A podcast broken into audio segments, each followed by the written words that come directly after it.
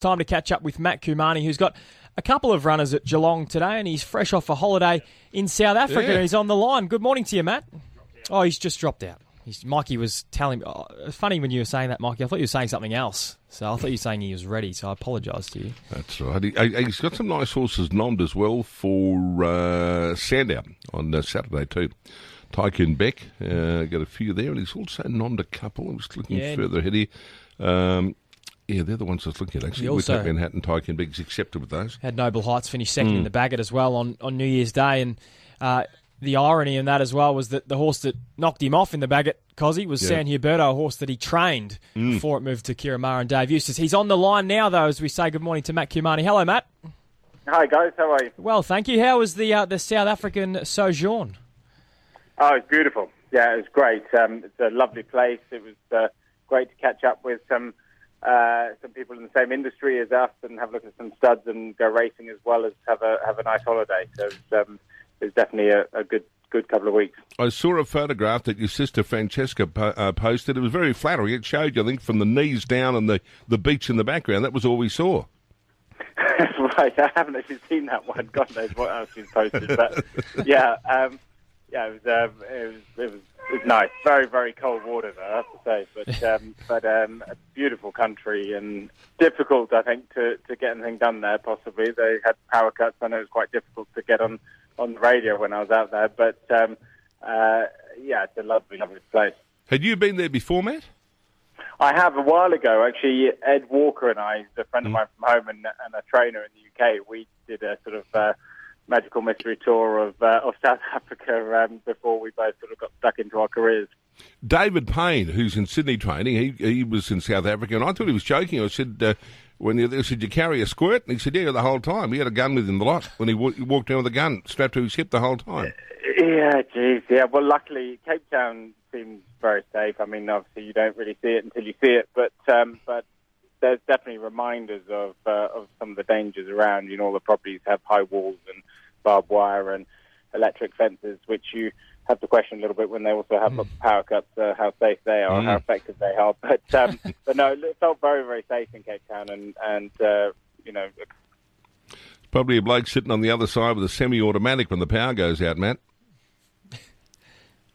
They're just waiting. The power might have just gone out I think the as well, power's gone out in Matt's phone again. Yep, Yeah, it it certainly did, yeah. Hello. Unless he's just clunked you because No, they, it, it's true. As he said, the, the dangers, and David Payne highlighted that when we spoke to him a while ago, that it was quite confronting Yeah. when he was living there.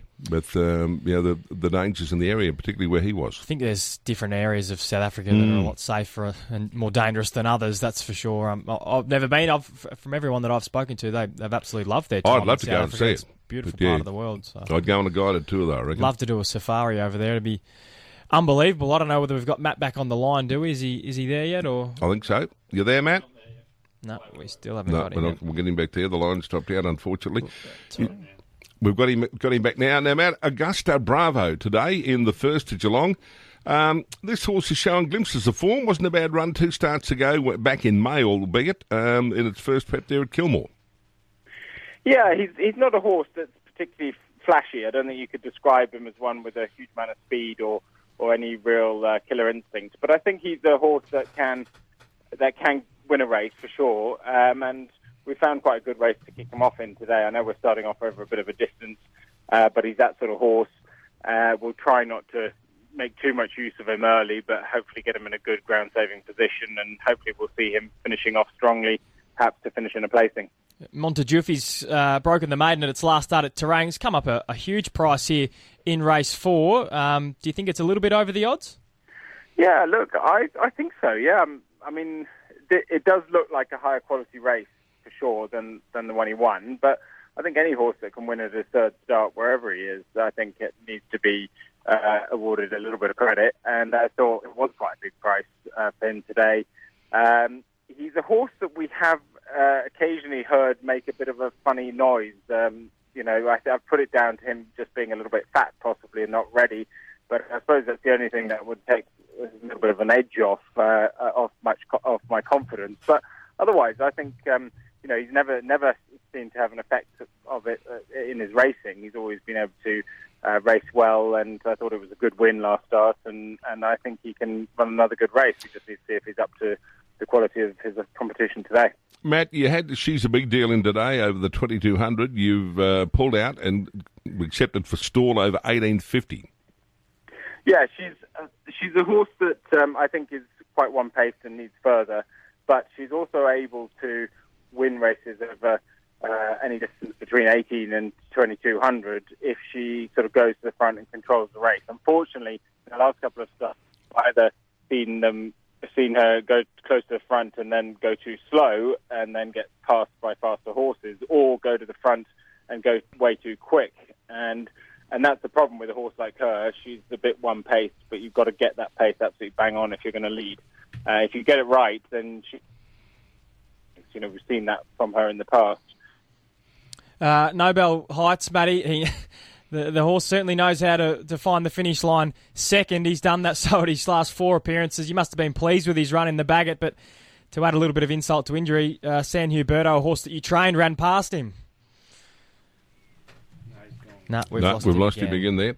Yeah. But he's got Tycoon Beckian as well on Saturday, which is flying at the moment.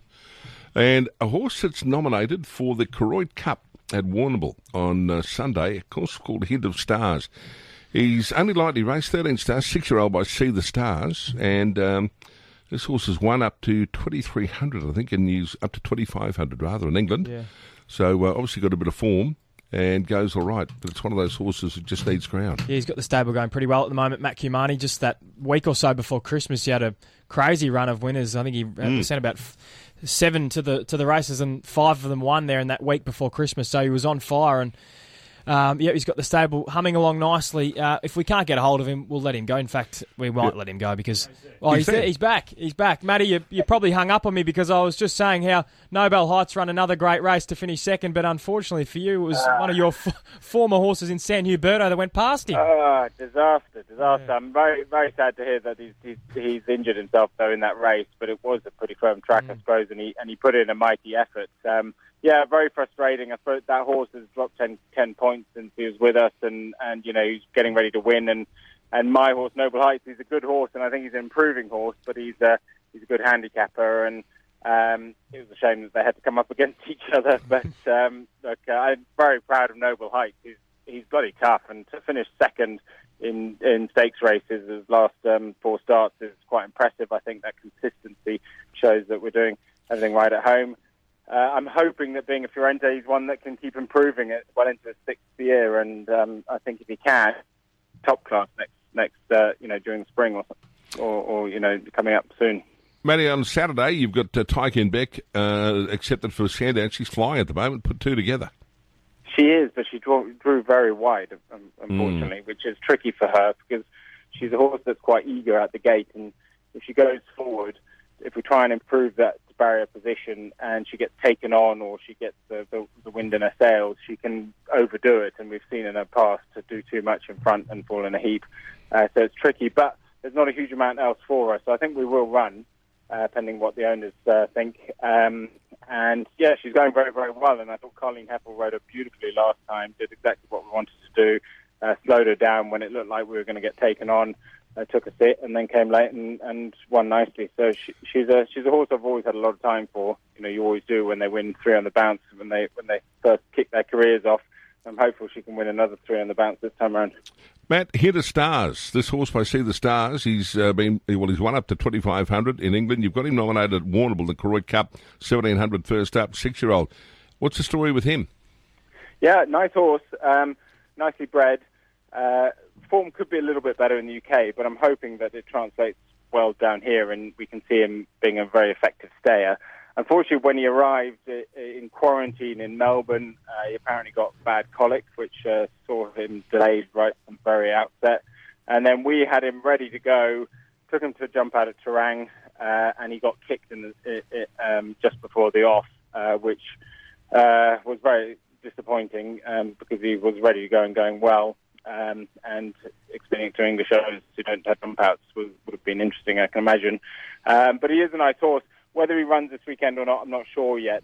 Um, there might actually be a registration delay that the owners are dealing with at the moment. But uh, yeah, I think the Koroit Cup it will be a little bit too short for him, but it's a good place to kick him off. Uh, the other one you've got in this weekend, Matt, is We Take Manhattan, who the eight-year-old he, he, found his form last start. He was just knocked off by a really smart horse in St Lawrence. You must have been really pleased that he was able to turn it around.